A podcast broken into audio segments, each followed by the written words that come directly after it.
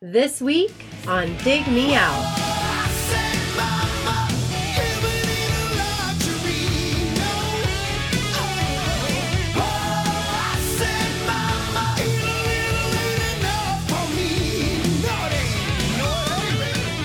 With your hosts, Jason Ziak and Tim Minneci. Jay, tell me this week, are you wearing sensible shoes? the ones that'll lead me back to you, Tim. Tell the truth. Jay, the reason I ask is because this week we're taking a we're taking a um it's gonna say a little Dogtown shuffle, but I'm just gonna stop with all the uh, Oh, jeez. Yeah. let's Jay thanks to Tim, uh, it's our- showtime. it's showtime. You go on all go on all night with this. Yeah, exactly. Let's just get to the point. Joining us Shoot from it. our- uh, the, the other the other side of the planet via the miracle of the internet and satellite technology.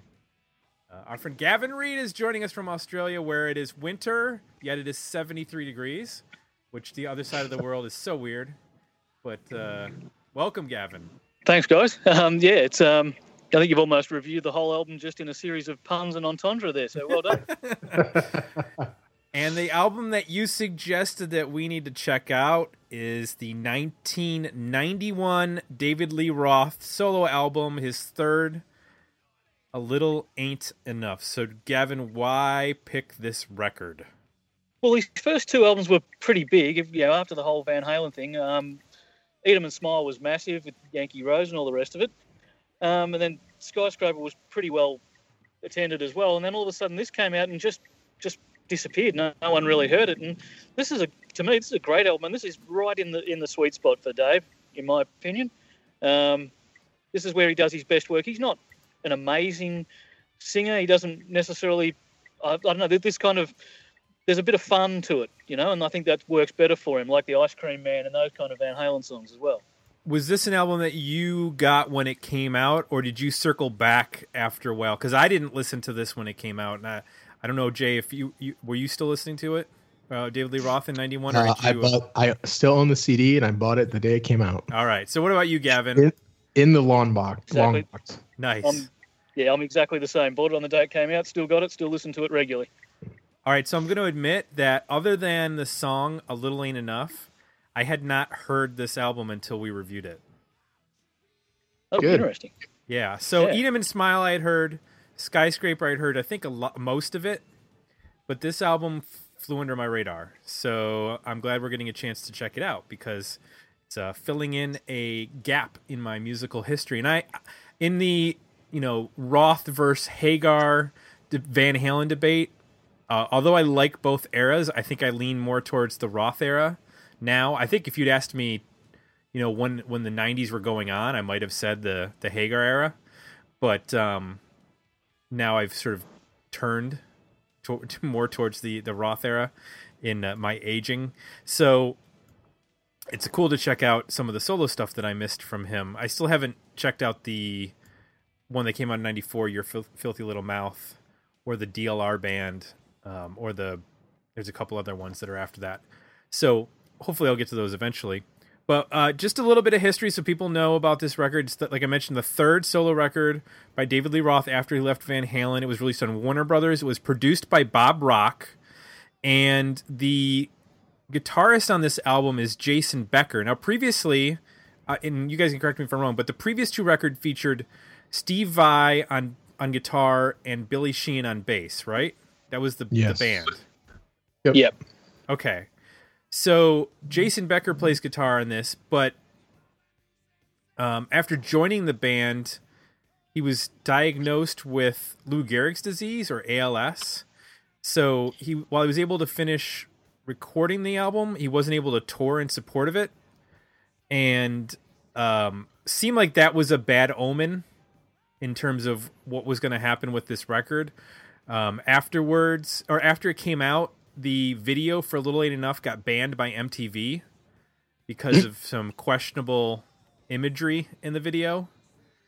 And then the um, second video or second single was Sensible Shoes, but again, it didn't get a lot of airplay due to the video being um, what you would say what is called provocative in the description. So there was a little bit of self sabotage in in that respect. Now this also came out in January of '91, and we know that by September of '91, uh, Nirvana's Nevermind hit, and that sort of dropped a bomb on the music industry in terms of what acts started to become priorities at record labels and which ones didn't. Let's get into this record. Let's talk about Little Ain't Enough by David Lee Roth. So, Gavin, I want to start with you. In revisiting this record, I don't know how often if you listen to it, if you listen to it every week from since you bought it till now, or if this has been something that has been sitting on the shelf for a while and you had to come back to it. Um, tell me, in listening to this record now, uh, something that you like about it. Well, I, I, probably listen to it every six months or so whenever I find it, and it generally gets a few spins once it comes out of the box. Um, what do I like about it? I, I like that sense of, like the, the sense of fun, and it just, um, I know it always make always put it on, and I'm just happy. I get a smile on my face. It, uh, there's nothing too technical, um, and it's, it's, it's a very easy listen for if you have a similar musical bent to myself. Uh, it's yeah, it's it's just a good fun album. Jay, what about your thoughts? What do, what do you like about this record? Um, well, for me, I mean, I'm a uh, up until this point, right? I'm I'm a huge Van Halen fan. I'm a huge David Lee Roth fan. Right. Um, so this is the first record where he he starts sounding a little different and trying some different things, but at the same time, you're still getting um, some songs like "Show It's Showtime" um, that are very much in the Van Halen kind of swing boogie kind of uh, high musicianship kind of feel, high mm-hmm. energy. Mm-hmm. So you know, going back and listening to it, you can definitely hear. I, I learned much later, actually, just relatively recently, that Steve Hunter plays a lot of the guitar on this record. Mm-hmm. Um, so, so you can kind of now hear when you go back uh, what songs are Steve Hunter songs and what songs are Jason Becker songs. Right. Um, so something like Tell the Truth is going to be a Steve Hunter song. Sensible Shoes is going to be a Steve Hunter song. Right. Um, and and I kind of like the across the record um, with some time. I, I'm able to kind of pick apart a little bit better, like the variety it has. I think when it came out, it, it well, I, I recognize things like something like "Tell the Truth" was a little different direction for Dave. Um, it all kind of blended together at the time, and now kind of going back, I can pull it apart and understand a little bit better what the different influences were and what the different contributions were from different people.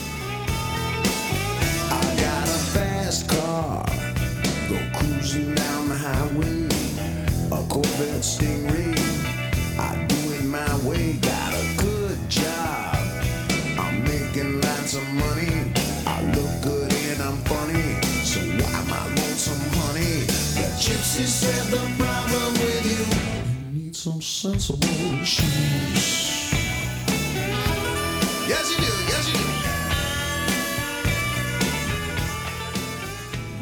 do. It's got some great riffs on it too, um, which I mm-hmm. don't remember at the time. Um, the, I think the songs that were different stood out to me at the time just because they, they were so unexpected. Um, but now, going back, a song like "Lady Luck," which actually was written by Craig Goldy from Dio, uh, and and it and when you listen to it uh, now, I was like, holy shit, that's a that's a Ritchie Blackmore riff. That's like a rainbow style guitar riff. I'm like, that's weird for David Lee Roth, you know. And, and, it didn't hit me at the time, but now I recognize that, and I'm you know listen to a little bit more music. So I look up the credits, and Craig Goldy wrote it, and I was like, well, that makes sense. Okay, well that's why that sounds that way. Mm-hmm. Um, so and, and drop in the bucket is a Jason Becker song, and that's got a monster the verse on that. The the riff is just amazing, uh, heavy as hell, and it's just a great groove. Um, the chorus of that song is is not spectacular, but it's interesting. The you can tell there's some interludes and stuff that were written by somebody who is um, you know a pretty proficient guitar player. So I dig that. Um, so yeah, I mean, and I think vocally this is probably the furthest Dave ever pushed um, in terms of you know he's doing all the harmonies here or most of them um, mm-hmm. you know at times he's he's getting in a space that you would hear in a van halen song in terms of the backup vocals and stuff. And other times you know he, he starts to use his lower voice more on this record that you hear later in his career. Yeah. Um, there's some definitely some high stuff. He's you know, lyrically he's having fun, but also kind of delivering, you know, some pretty pretty good rock lyrics that are, you know, lots of cultural histor- historical references, kind of his thing, you know, kind of a, a pop culture um, type palette that he uses for lyrics. Um, so I think he's at in, in, good form vocally. I think he's in good form lyrically, um, and there's some good performances on it. Uh, to follow up your your mention of Stephen Hunter, because that name came up when I was you know looking at the credits and stuff. His career is pretty amazing. I mean, he started out in the '70s. Uh, he was worked with Mitch Ryder and then Alice Cooper and then Lou Reed and Aerosmith, and that's all like in the '70s. And then he gets into working with Peter Gabriel, he wrote the acoustic picking part at the beginning of Solsbury Hill. Like everybody knows that riff.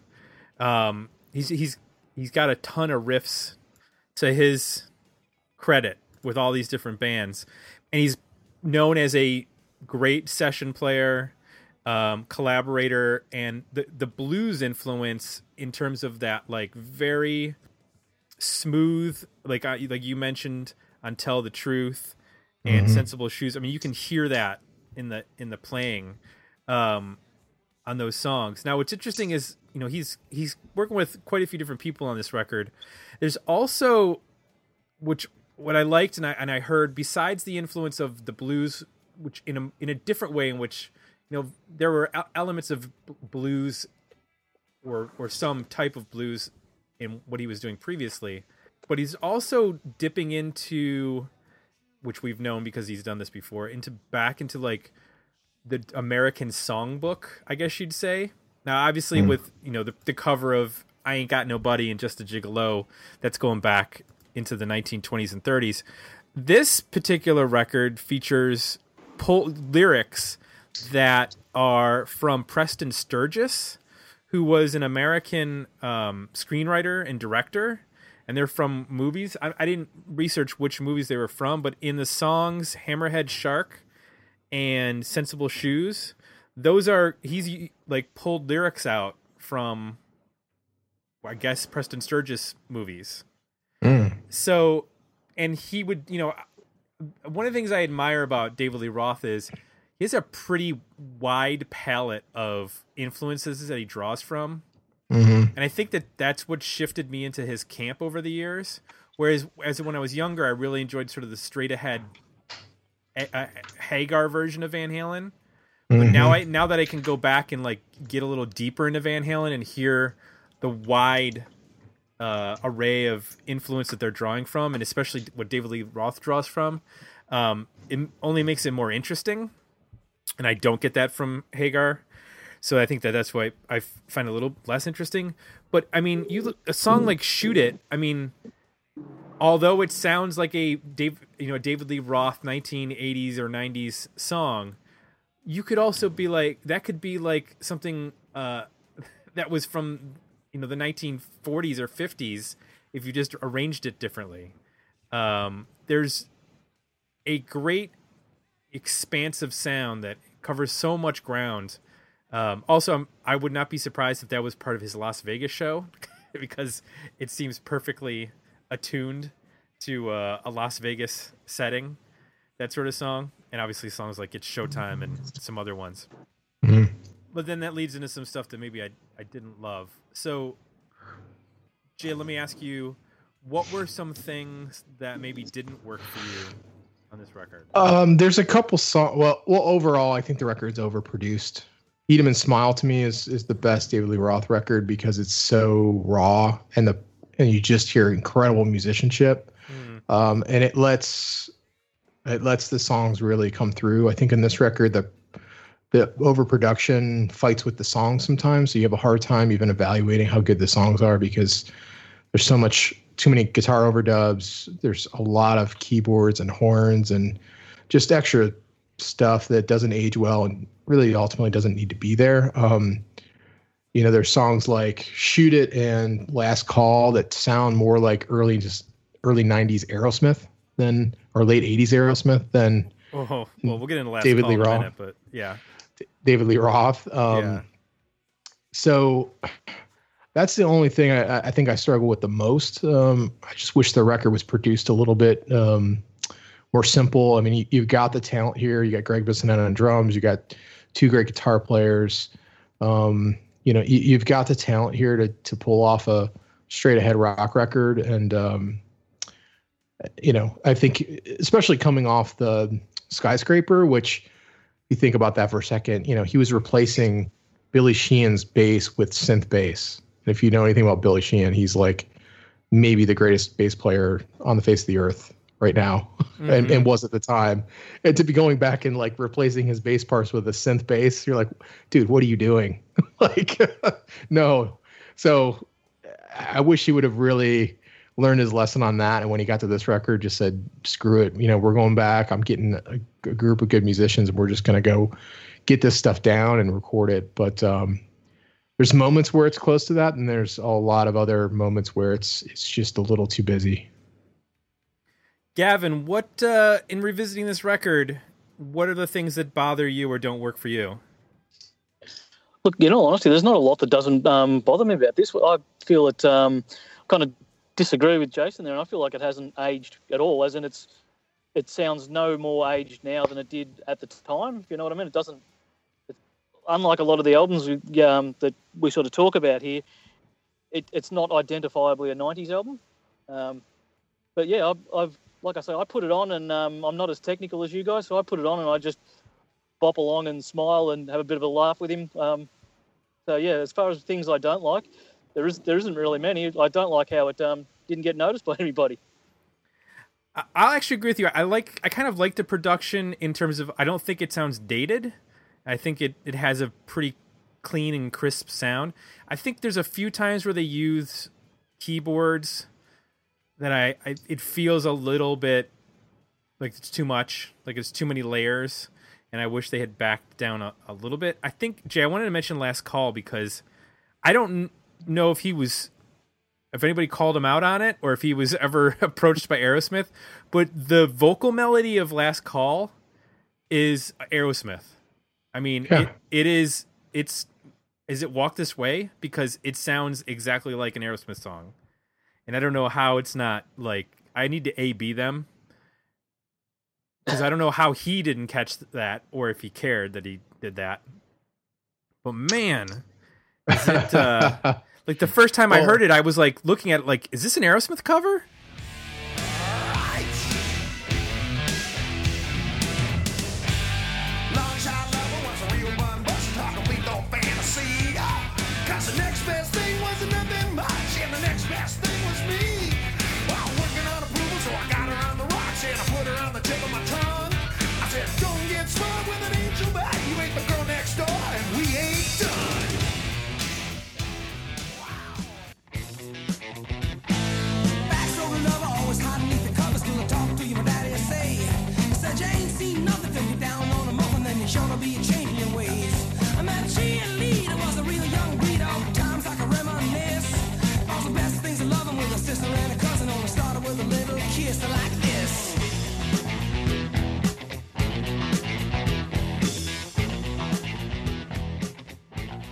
Think what's funny is at the time I, it didn't occur to me at all. I mean, I was very much in, into Aerosmith at the time too. So, uh, but now in hindsight, I was like, whoa, that's that's definitely in the ballpark of Aerosmith. Oh yeah, oh and, yeah. And I'm with you. I mean, I I think that you know, there's nothing wrong with like the tone of anything on the record. I think it really for me comes down to those extra like keyboard parts and um and if they're horns or not, were not real horns. A good example is Dogtown Shuffle, which I think is one of the better songs on the record, if not my favorite. Mm-hmm. And when they get to the chorus, there's these like keyboard hits that sound like they from are from uh, Janie's Got a Gun. you know what I mean? Like it sounds like the same sample sound from that song, and it just doesn't need to be there. It's just one of those things like ah, song's so great, get get rid of that. I don't need that in there. Who produced? Um, that was on was that on Permanent Vacation? Uh, Pump. It was on Pump. Pump. Yeah. I, I wonder. Did, Bob Rock didn't produce that, did he? No, I think it was John Kalodner, maybe. Oh, Kalodner. I think so. Okay. Yeah, I I, I gotta say, I, I was surprised. I thought that more was not going to work for me, but as I, I listen to the record, you, you kind of have to either accept the David Lee Roth approach to you know innuendo and um you know his lyrical approach and i think the vocals are incredibly strong in this record so i i couldn't find anything wrong with them. I mean it's not like you know with like the last van halen record where you can go okay well i can nitpick some things here and there with this record but i feel like his his vocals are really on point on this record. There's a few sort of like goofy things that go on here and there but then i'm just like i mean how can i i, I have a hard time like separating David Lee Roth the showman from David Lee Roth the per, like the on record performer. So Yeah. it's, so it's it becomes almost like well, if it was anybody else, I probably would be groaning at a lot of this, but a lot of the times it's so ridiculous and I just smile cuz I'm like yeah, he get he can get away with this. Like not a lot of people can, but Yeah. he can. I mean, Yeah, he's that's got a. exactly. Go ahead, Gavin. No, I was just agreeing. That's that's exactly it. Yeah. Um, for anyone else, it'd be it'd be weird, but for for Dave, well, he's supposed to be a bit tongue in cheek and all the rest of it. Yeah, I mean, he's incredibly clever. He, you know, I mean, really, the, he's an incredibly intelligent guy. Uh, Mhm. For as goofy as he comes off sometimes, like when you actually sit down and read his lyrics sometimes and and kind of trace back what he's talking about, he's somebody that's full, li, fully lived life, like climbed mountains and gone through the Amazon and worked as a EMT and now has you know sheep herding dogs and competes with them and lived in Japan and got full body tattoos. And I mean it's just like the dude has done everything. And it comes through in his lyrics and you know in only the way that he can.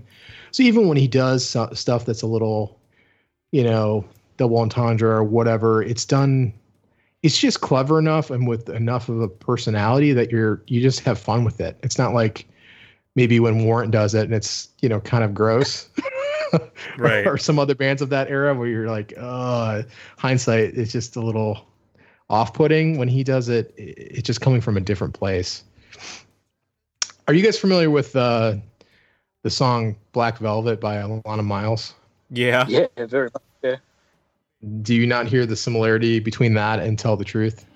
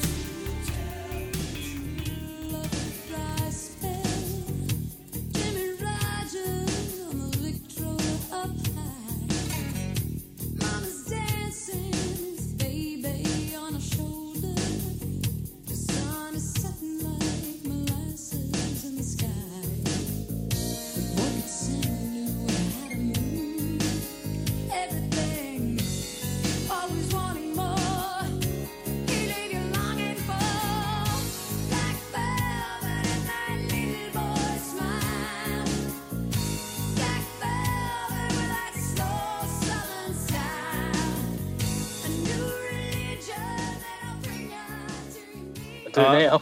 yeah, now that you mention it. it's it never basically occurred to me otherwise.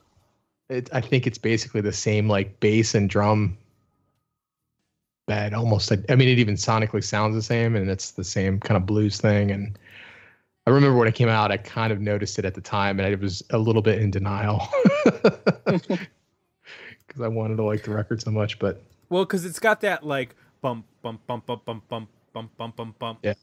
It's that it's that particular Yeah. rhythm in the bass end of it that that has the str- like really close similarity. yeah, It's like it's like Ice Ice Baby and Under Pressure. I mean, it's probably off by like one note. I mean, I'm not going to say that Roth doesn't borrow. I mean, there are definitely aspects of in his solo stuff that you can go, okay, well that kind of sounds like a little bit like this, or that kind of sounds like a little bit like that, and I'm sure that he gets influenced the way a lot of artists do, and you know, I was surprised. Uh, there's a really good podcast to plug another podcast for people that like podcasts. I assume you're if you're listening, you like our podcast and you listen to other ones. It's called Song Exploder, where they sit down with an artist and they go through one song and how it was written. And the one with Rivers Cuomo for a Yes. song off the last one was really interesting because he basically admits that he starts out by listening to songs. He he hears a riff that he really likes and he just copies the riff onto like he plays the riff. He figures out what the riff is and then he, he plays it into like a hard drive and he's like I this is the you know E to B flat to D riff that I like and then he writes a whole new vocal melody over it. Yeah, I've heard that episode. That his songwriting is the strangest thing you've ever heard. It's Right. um, with his notes book and everything. That was that was very strange. and he has like spreadsheets where he keeps track like he'll get lyrical ideas and then he'll like categorize the lyrical ideas so that he can then combine them at a future time i mean that part's pretty wacky but just the fact that like basically the music comes from him hearing other songs and thinking i like that guitar i like that chord progression i'm going to steal that chord progression and maybe i'll you know change put a capo on it so it changes the key but it's essentially the that's the chord progression just in a different key Yeah. um, I wouldn't be surprised if David Lee Roth hears songs and re- like using his amazing sort of you know you you mentioned like he can just come up with really inventive sort of melodies on top of stuff. If he didn't hear like Black Velvet and go, well, I got a better melody than that. well, and, and when you work with, um, so when you work with a band, right? uh, Like you're a true band, and everything gets interpreted to through, you know, four or five people in a room playing instruments. Some of that can get, um, you know, it can get reinterpreted in a way that it becomes very difficult to ever, you know, figure out where the tie Sure. is. When you use studio musicians, which this record uses a lot of, I think you run the risk of that becoming more difficult. And in fact, I mean, you can have people, I don't who knows what happened on this record, but you could have somebody come in who basically like try to write the Alannah Myles song, has the sort of demo of it. Maybe Dave's never even heard it. it's like, hey, that's a good song. And next thing you know, you know, they're working on it. And who knows? I mean, he might go through the whole process and come out the other end and realize, like, oh shit, we just wrote a song that sounds exactly like a hit from two years ago that I never heard. But um, you know, I think when you got studio musicians, you know, anything can happen. Right. Um, and outside writers. I do think I, I don't know if it's for the entire album. I think for like shoot it, that's a those are real horns because they actually do credit a lot of like there's like five brass players that are credited on this record. So I think for like that song, he's using real musicians, but the, like the one that you mentioned that's later in the album, I think that's definitely a keyboard hit as opposed to an actual um actual horn performance. The three singles that were released were A Little Ain't Enough, like we mentioned, which actually made it to number three in the mainstream rock tracks um, What? Billboard in the United States. Which is not bad, but that's mainstream rock tracks. That's like a sub track, you know, a subcategory of Billboard 100 or what have you. And the, the album actually made it number 18 in the Billboard 200, which is not terrible. But the follow up singles were Sensible Shoes and Tell the Truth, which finished at six and then 39. Are are those really the two best singles you could you would come up with after A Little Ain't Enough? Uh, Uh, I the only sensible. You go. Yeah. no, go ahead, go. Uh, I, I think sensible shoes is probably a good one for it, but I would have thought um, Hammerhead Shark probably gets the you know the general public in more than than slowing him down at this point. Um, I don't think people go to David Lee Roth to hear ballads, or that you know we don't. That's not, and particularly after the um, after 'em and Smile and that, which were a bit more rock, and the Van Halen side of things was was leaning towards ballads. So I think we kind of relied on Dave for a bit of rock. So um, possibly going that way might have been better.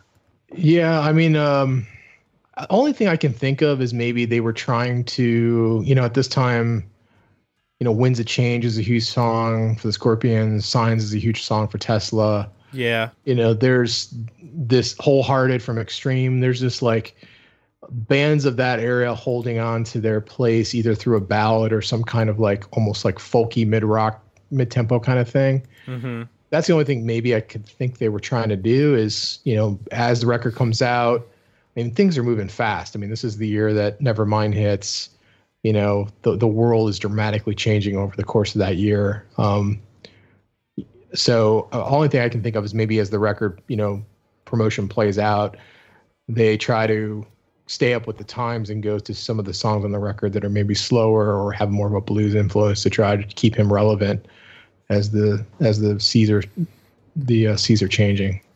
I guess so. I hear you. I I guess because of the success on um of uh you know just like Paradise and the previous record and and it seemed it just seemed like he's better known as for for singles um having rock songs be the choice or or being or being slightly campy which made me think that shoot it should have been the second signal single with like a big video in maybe like not exactly an updated version of California Girls, but you know what I mean. Like you got to he he in, instantly took on a persona that embraced sort of goofiness with just a gigolo and California Girls and that kind of stuff.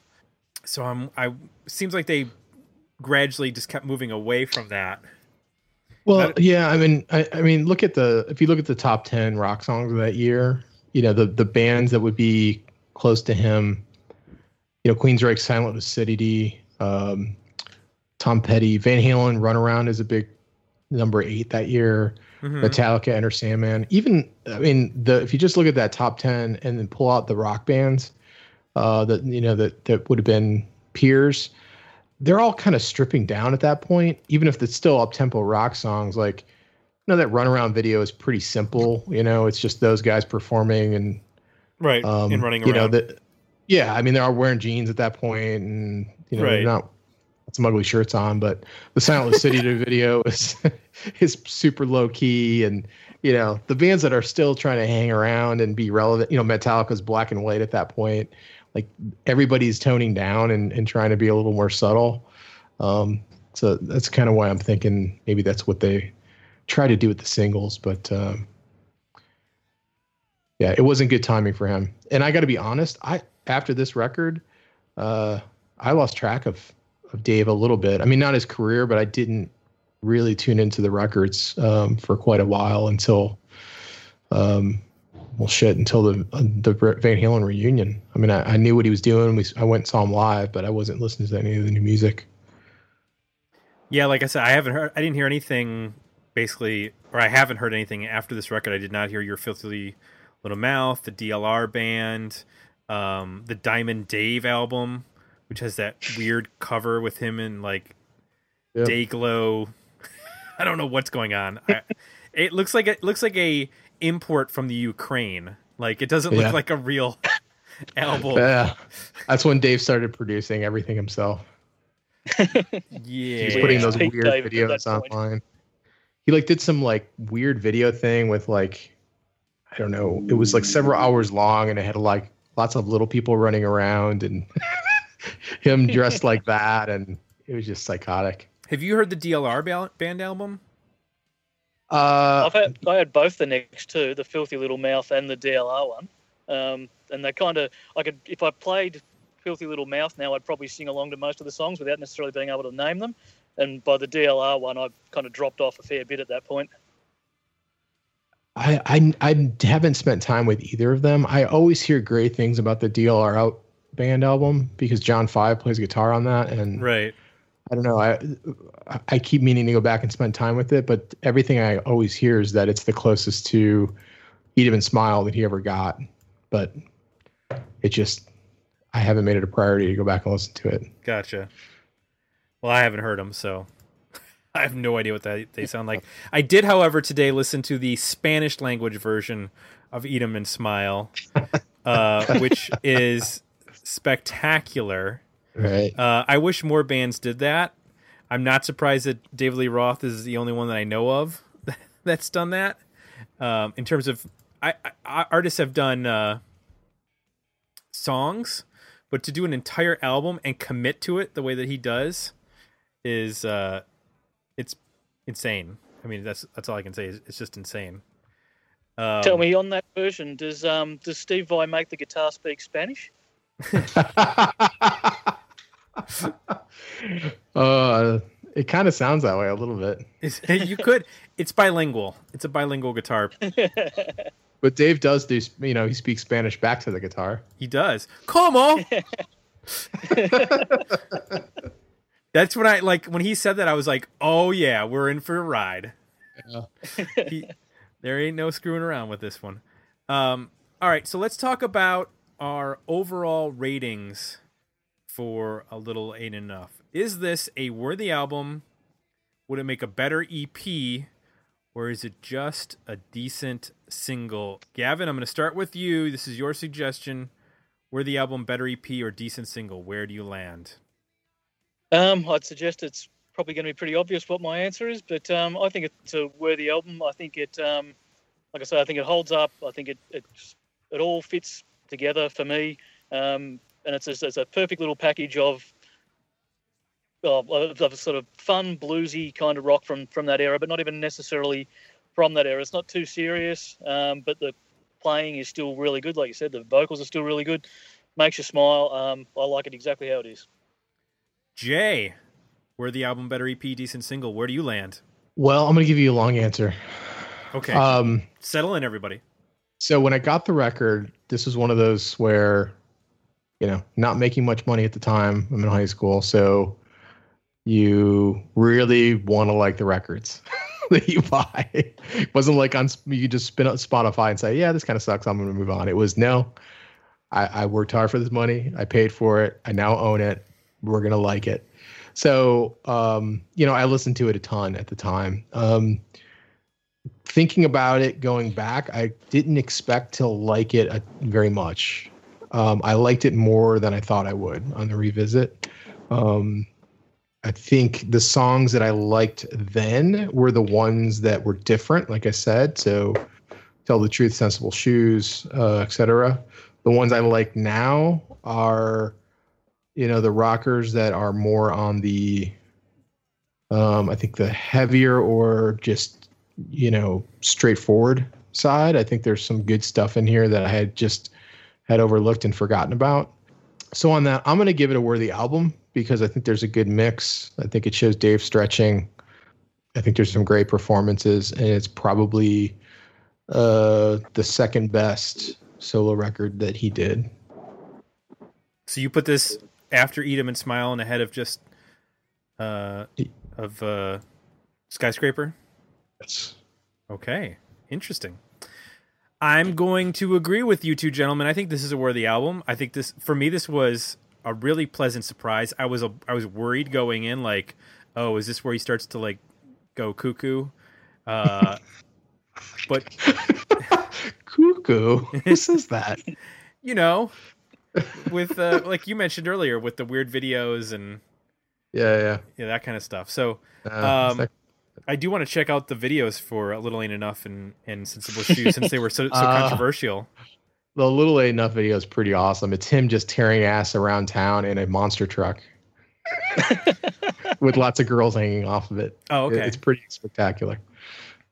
So I want to check that out. And I, I think this is a worthy record. I think if you're already a Van Halen and a David Lee Roth fan, it, it shouldn't come as a surprise that this is a worthy record.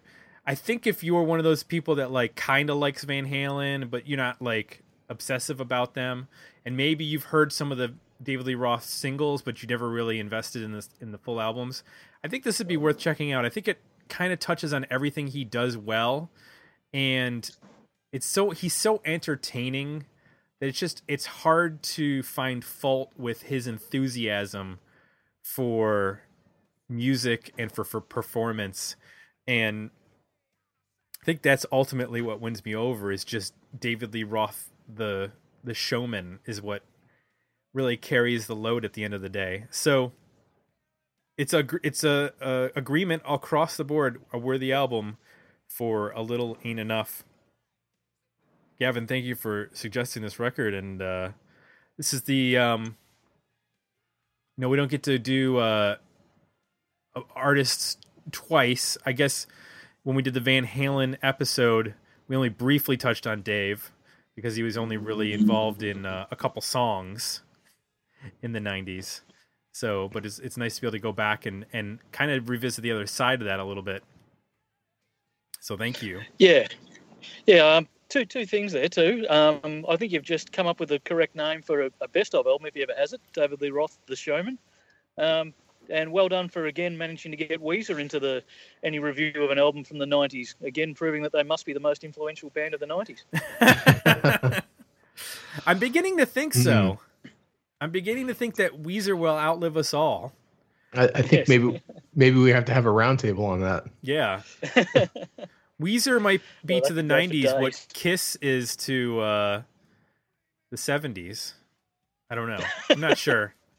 Wow, I'm not that's a sure. he- that's a heavy topic. Yeah. Maybe we'll do that when we do our Kiss roundtable. We'll, we'll make it a Kiss slash Weezer roundtable. right. Keezer. There we go. Oh, you could have, you could have a roundtable between um, No, not Keezer. Call it Wiss. Whiz. uh, Whizzer? Weezer? Okay. Never mind. Um, want to remind everybody uh, Patreon is the place to go to be become a subscriber. Gavin is a subscriber. He's also won all of our contests previous, so he has numerous reviews every year going forward. So he will be, be uh, for the foreseeable future suggesting more interesting and cool albums such as this one. What were the other albums that you suggested this year? My mind is blanking at the Um, moment. I did uh, 28 Days, which you didn't like. Um, Oh, that's right. what was the other one? Um, we have the did we have the Baby Animals this year, which I think you did like. Um, Yep. um, they actually played last night here with the Screaming Jets. Um, and I can't Now that record I like. Yeah. Yeah. Well, that was yeah. I, I missed that actual concert, which is annoying. But um, yeah. But I've seen those two as a combination before. Um, yeah, I can't remember the third one. There's too many even for me. We're gonna have to uh, give you your own page on the website. That's just Oh, we keeps are. track of your. Oh, we are. Oh yeah, When we're, the re- we're we're working on a new website, and every guest we have will have a their own page with a bio and all the episodes that you've uh, requested and been on. So Wow, Gavin's Nice. just gonna be long. Ratcat was the other one. That's that was. the other ah, yeah, yeah, yeah. Ratcat, that's right.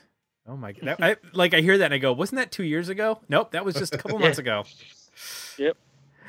Uh, and I want to remind everybody, Patreon is the website, patreon.com forward slash dig me out. 250 to join us at the 12 month review uh, version of the donation process. $1 gets you the behind the scenes access. And also, if you like what you heard, please consider leaving us some positive feedback at iTunes. Everybody, let's let's thank Gavin for stopping mid trip wherever he is in his car and uh, doing this review with us. Everybody, give a little applause there for for doing that. He was driving like 700 miles an hour at you know, according to my calculations between kilometers and meters and mileage and it's That's like that's like dangerous to do in Australia, right? With all the like snakes and Yeah. dangerous creatures. yeah, and You don't ever want to stop your the car. speed cameras. and the uh, the uh, Humungus out there roving the roaming the outback for for the petrol. Uh, It's the drop bears. Always worry about the drop bears. um, at some point, we'll get you on and we'll just run the Mad Max theory series all the way through, and you can you can tell us about its accuracies and its inaccuracies and its portrayal of Australia. Um, yeah, no worries. Post-apocalyptic uh, Australia. yeah. We've, we've never had Tina Turner run the country at this stage. You know, at this Hey, point, Yeah, that would actually not be a bad idea that's based on what we've seen over here. it's That would actually entirely be a- possible that Tina Turner might be the uh, leader of Australia.